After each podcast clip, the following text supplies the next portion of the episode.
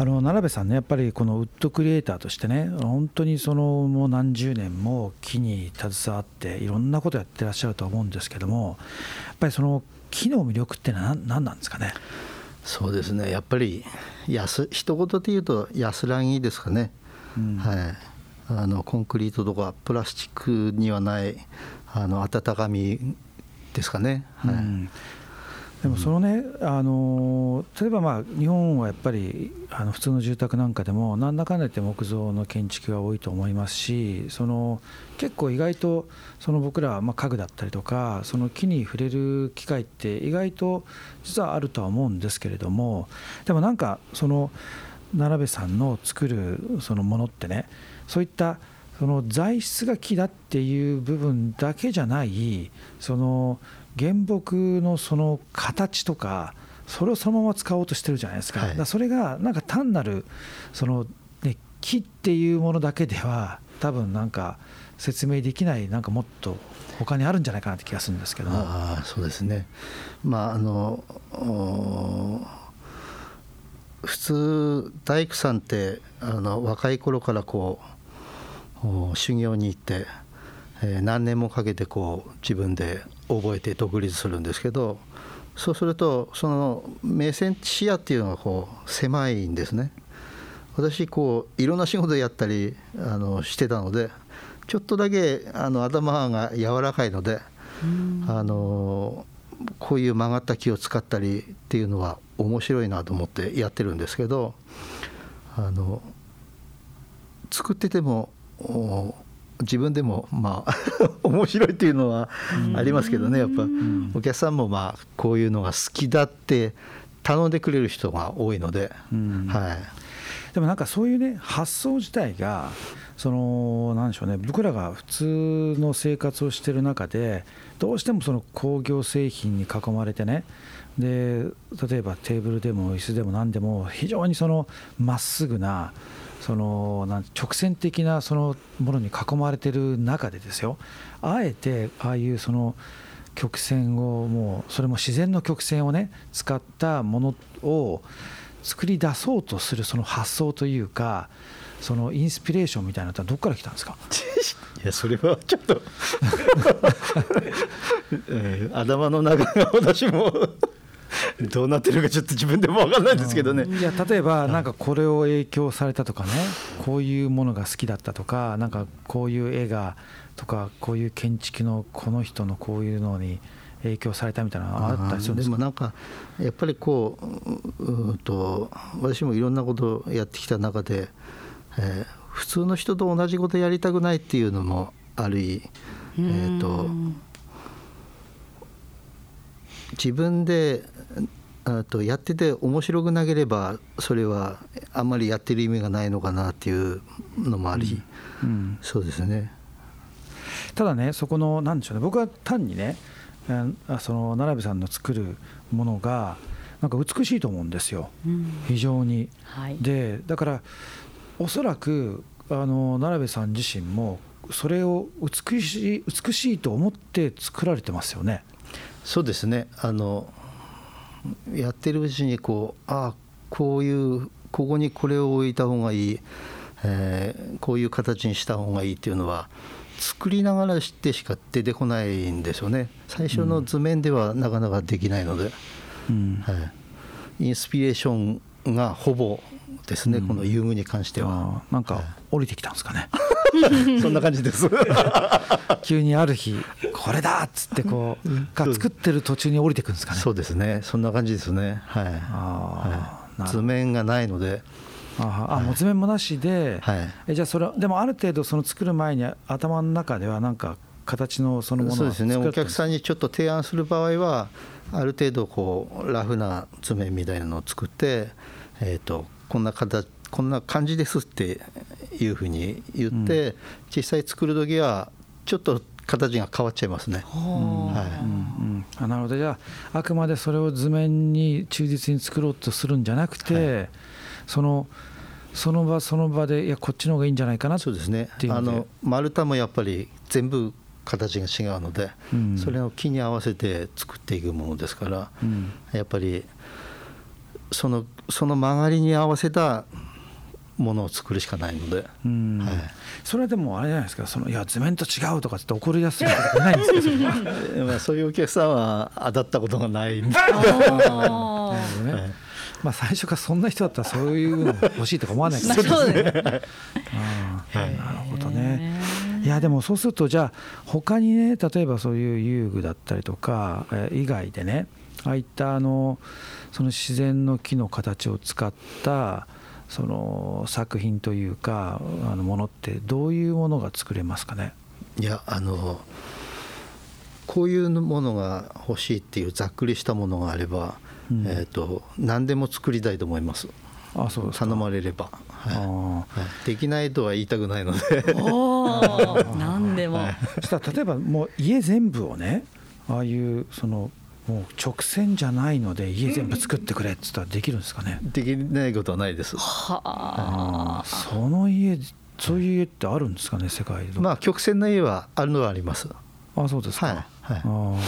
それはその、えっと人工的に作った曲線じゃなくて、えそのままのまああの木っていうわけにはいかないですけどモルタルであの作ったりはするので、うん。こういう R なんかは表面部分はモルタルでいろんな形が作れるので、あだからそこをそのえっ、とね要するに直線じゃないっていうことよりもその自然の木だけを使って自然の木の形をそのまんま使ってそれだけで家って作れるんですかね？あとはあれですね。あのその作る場所と,、うん。えー、と確認申請ってあの家を建てるのには必要なんですけど、はそういう法律も絡んできちゃうので、うん。一概に全くできるとは言いかねますねそれは。はい。あそうですか、はい。家がこう曲がってたら確認申請で 最初から図面でそれを書いてそれはあの構造的に納得できるものができれば図面がないと家って建てちゃダメなんですか？建てちゃダメなんです。あそうなんですか？え家建てた後にもう一回図面書き起こすとかダメですか？それはダメなんですね。必 ダメなんですか？ずあ確認申請出さなくちゃいけないので。ー。じゃあ最初に家ができそうな丸太をうわーっと木を集めてでそれをなんかシミュレーションで考えてこれとこれと組み合わせてっつって図面を起こしてってとんでもないなんか作業になりそうですね。すごく高くなると思います。ねえ。あーあ確認しないと家建てちゃダメなんですか？そうなんですよね。はい。えそれ確認しないで建てたらどうなっちゃうんですか？えっ、と建ててる途中で見つかれば壊せって言われるし、はい、まあ建てちゃってもうんと後でいろいろありますね。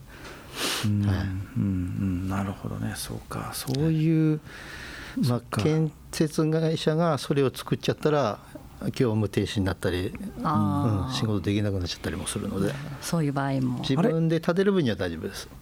ツリーハウスあ言っちゃっていいのかな？ダメですね。ツですね。はい。ツリーハウスはいいんですか？それはツリーハウスもあの場所によりけりですね。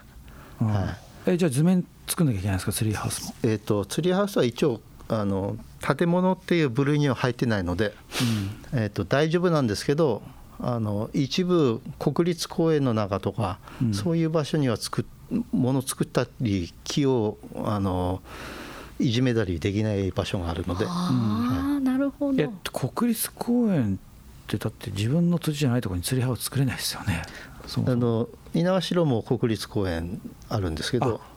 じゃあ国立公園のエリア内で自分の敷地であってもダメだっていうことがあるんですか？木も許可取んないと切れないです。あなるほどね。じゃあ逆に言うと許可取ればいいんですかね。そうですね。できる場所とできない場所もありますけど。うん、はい。うん、なるほどね。そうか。じゃあいろいろそこの許可とそのクリエイティビティってものがこうねいろいろ難しい、ね、そうですね。させ方そこら辺を、うん、考慮しながらやっぱりやんなくちゃいけないので。うん。はい。そうするとじゃあじゃあ逆にそのなんでしょうね奈辺さんがこうこれを作りたいっていうのあったりします？これを作りたい。うーん。屋金いくらでも 出してくれる人。何でも作っていいっていう。まあだからおお金はそうなしだったとしてうん。もう何でも作れるって言ったら何作ります？まあそう言われると出てこないもんですよね 何でも作りたいですね。車とか作れるんですか？ああいいですね。面白いですね。おー。できますか？木の車ってあるんですかね？昔は木で車作ってましたから。あへえはい。じゃあなんかでもなんかできそうですよね。できますできます。ーできます？やろうと思えば。先ほどねできないとは言いたくないとおっしゃってもかっこいいと。できます。うん。なるほどね。あとはまあそうですよね。まあ自転車とか。自転車は結構簡単だと思いますよ。簡単なんですか、はいはい。え？竹で作ってる自転車もありますからね。あら、へえそうか。あと例えばそのじゃあ木造の建築って何階建てぐらいまで作れるんですか？木造の建築、えー、と日本では3階ぐらいまでしか認められてないんだと思い認められてないんですか、はい、あこれから法律がいろいろ変わってできてくる可能性はありますけど、うん。今のところ日本ではちょっとできないかもしれないですね。ああじゃあ外国では？外国では作ってるところもあります。あビル作ってるとこもあ木造高層ビルとかあるんですか、はい。ああえ木造高層ビルとかできるんですか？そうですね。まあ高層って言ってもどのぐらいの高さ？なんか40階ぐらいの木造と40か、回はちょっとさすがにできないかもしれないけど。十何回っていうの確かあるはずですよ本当に、へえすごいですね。あとあの木造のあのあの東京タワーみたいなのとか。そうですね。作れたら面白いですけどね。ねえ、はい。それうをあの構造計算するのが多分大変だと思います。あやっぱそうなんですか、はい、えその木だから構造計算が大変になるんですか？そうですね。あの強度がどのぐらい取れるかっていうのと、うんまあ木ではそこまでしかできないっていううんのが多分出てくると思いますね。それをどうやって通すかっていうのを。ああじゃあその木を何らかのその溶剤に入れてそのカチコチにしてで鉄ぐらいの硬さにするけども見た目は木をまあ残すみたいなその特殊な木を使ってとか、東南アジアとかの方にはアイアンウッドって言って、はあのものすごい硬い目の詰まった材料があるんですけど、いうん。そういうのは、えー、と40年ぐらい水の中につけておいても腐らないようなやつはあります、へあそれはうちあの鉄器材とかでよく使ったりするんですけど、あはいはい、へえ。あ結構それいろいろ世界中で使われてるんですかじゃあ？世界中そうですね。東南アジアは日本に輸入されてます、うん、はい。あそのあそっか床材ですかね、はい、ああ。とはあのん？横浜も確か鉄器材で使ってる場所も確かあったと思いますけど。あああそうですか、はい。あ。あの桟橋。桟橋なんかにもその木材使われてたりしますね。あうん、でも結構そういうデッキとかだと最近その木に見えるプラスチックみたいなとかね。ありますね。うん。ありますよね。でもやっぱりあのその作られたものって時間が経つとやっぱり風合いがなくなるというか、うん。うん、白っぱげちゃったりプラスチックでもこうパチンとこう割れちゃったりするものもあるので、時間経っちゃうと、やっぱり木にはかなわないですよね、うん。はい。うん。そういううん時間が経ってもうん味がなくならないっていうのがうん。うん木にはありますよね。うん。なるほどね。まあでもじゃあその木っていうのはやっぱり基本的にはあれですかね。その海外から輸入してくるものが多くなってきちゃうんですかねその丈夫なやつはあと国産ではなかなか手に入らないのでうん。やっぱりその輸入物に頼っちゃいますね。その、うん。アイアンウッドっていうものは、うん。まあでも他の例えば一般的な住宅をね作る時とかっていうのはそれはどういう木を使うんですか、それは、えー、と国産材になりますけど、はい。うん国内の杉ですね。大体あの柱なんかは杉とかヒノキとか使ったり、うん。あとこう黄化材っていう梁とかっていうのは、えー、と米松とか、うん。そういうものですね、なるほどね、はい。そうかじゃあまあその辺はあれですかね。あのこでも国産の木のその材質と海外から例えばそういう同じようなねその杉とかそういうものを輸入してくる時のそのクオリティの違いってあったりするんですか？えー今はほぼ変わんなくなってきたのと,、えー、と外材の方が安いんです。ううん。ん国内で入ってくるのは、うん値段ちょっと高くなっちゃいますね。あそうですか、はい。ああそうするとじゃあやっぱりクオリティが変わんなくて安いんだったら消費者としてはやっぱそっちを選択しちゃいますよね。今流通しているのはほぼ外国のものだと思いますよ。あやっぱそうなんですか、はい。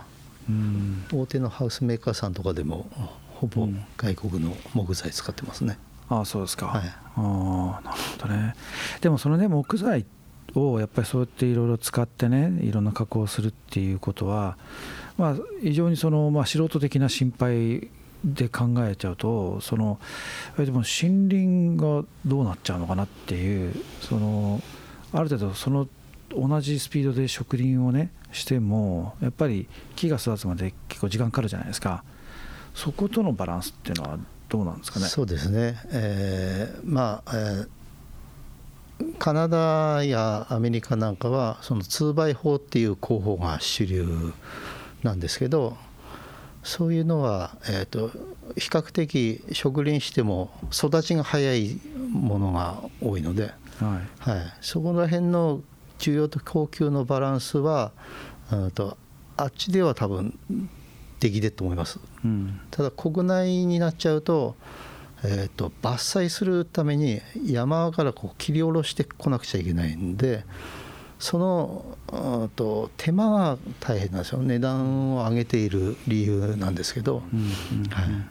平地でもうでかい機械を使ってバーッと切ってそのままトラックに積んで持ってこれるっていう海外とは日本はやっぱ違うんですよね。うんはい。なるほどね。そっかそっか。ちなみにその2倍法ってよく聞くんですけどあれどういう意味なんですか？2x4 っていうのは2インチと4インチっていうあの材料があって、はい。それを組み合わせて、えー、と枠組み壁工法って言ってパネル式にしてこう家をこう作っていくような建物なんですね。うんはい。うん日本のえー在来工法っていうのは柱と梁からなってる構造でうんその 2x 法 2x 工法っていうのは枠組み壁工法といって壁を作って建物を作っているうん構造なんですね。それはどういうメリットデメリットがあるんですか？うんと、えー規格化されている材料が規格化されている、えー、と材料に合わせた建物って言えばいいんですかね。はいえー、と全部寸法があの合理的な寸法になっていて、えー、とその材料に合わせて建物壁が壁の大きさが決まっていたりするんですけど日本の在来工法というのは全部一本一本あの規格が違うんです。うんはい、であの造作材って言われるこう化粧の材料とかでもみんな寸法大体違うんですよね。その大工さんによって。うん。なんで、えー、と値段がちょっと高くなっちゃったりしますね。うん。うん。ってことはその企画があればあるほどその設計のその自由度っていうのは減ってきちゃうってことなんですか？そうですね。はい。大体同じようなじゃあ家になっちゃうってことなんですかね？そうですね。はい。なるほど、い。じゃあそのこだわりをこういろいろ満たしたいと思うんだったら在来工法にやらざるを得ないってことなんですか？うーんとあとはまあ表面的な、えー化粧剤って言われる板を貼ったり、えー、と塗り壁にしたりっていうものでこう変えていくとかそういう感じになりますかね。うん。でも実際今その建てられるその家っっていうのは例えばその 2x4 なり在来候補なりその割合的にはどどのぐらいの割合になってるんですか？いややっぱり在来の方が多いと思います。あまだ多いんですか、はい、まだ多いですね。なるほど、はい、例えばそのコンクリートとかわかんないですけどなんかそういう鉄筋みたいなのを作るとかプレハブみたいなものとかそういうのはどうなんですか？まあやっぱりコスト的にもえっ、ー、と安いですよね。あの木造建築っていうのは、うん。はい、鉄骨とかあ RC っていうのはちょっと値段が上がっちゃうので、うん、比較的コストパフォーマンスがいいっていうのはやっぱり木造建築。何かこうログハウスですとか作ってもらいたいものがあるというお客さんはどうしたらいいんですか？奈良部さんにお問い合わせしたらいいんでしょうか？そうですね。私のと私どものホームページがありますので、えーと、猪苗代ウッドホームズオムニと検索していただければ私どものホームページが出てきますのでそちらから、えーとお問い合わせいただければ、はい、対応いたします。なんかもうとりあえずあのツリーハウスに興味あるんですけどなんか どうやったらいいか分かんないんですけどなんかツリーハウス相談させてくださいとかそんな感じでもいいですかね？大丈夫です。漠然としたお悩み相談でも大丈夫ですか？はい。協力します。あとじゃあいろんなもうえ日本全国ツリーハウス作りに行くとかいうのもありなんですか？そうですね。大丈夫です。あの予算さえあれば。そうですね。はいまあ、あとはそういったじゃああのそういったツリーハウスとかだけじゃなくても通常の住宅なんかもやってらっしゃるんですよね。はい、はい。はい、そうですね。あの住宅でも折り合いさえつけば全国行きます。ああそうですか。やっぱ住宅で一番その得意な住宅っていうのはどういう分野が得意なんですか？やっぱり木を使ったあの温かみのある住宅ですね。はい、うんお写真見るとねどれも温かみありますもんね、はいうん、キッチンもね子供部屋も遊具も、うん、独創性もあって、はい、オリジナリティもあってというところですよね。はい、ご興味ある方ぜひ検索してみてください。え今回は山郡猪苗代町の工務店ウッドホームズオムニの代表取締役でウッドクリエイターの奈良部宗明さんにお話を伺いましたありがとうございました。ありがとうございました。ありがとうございました。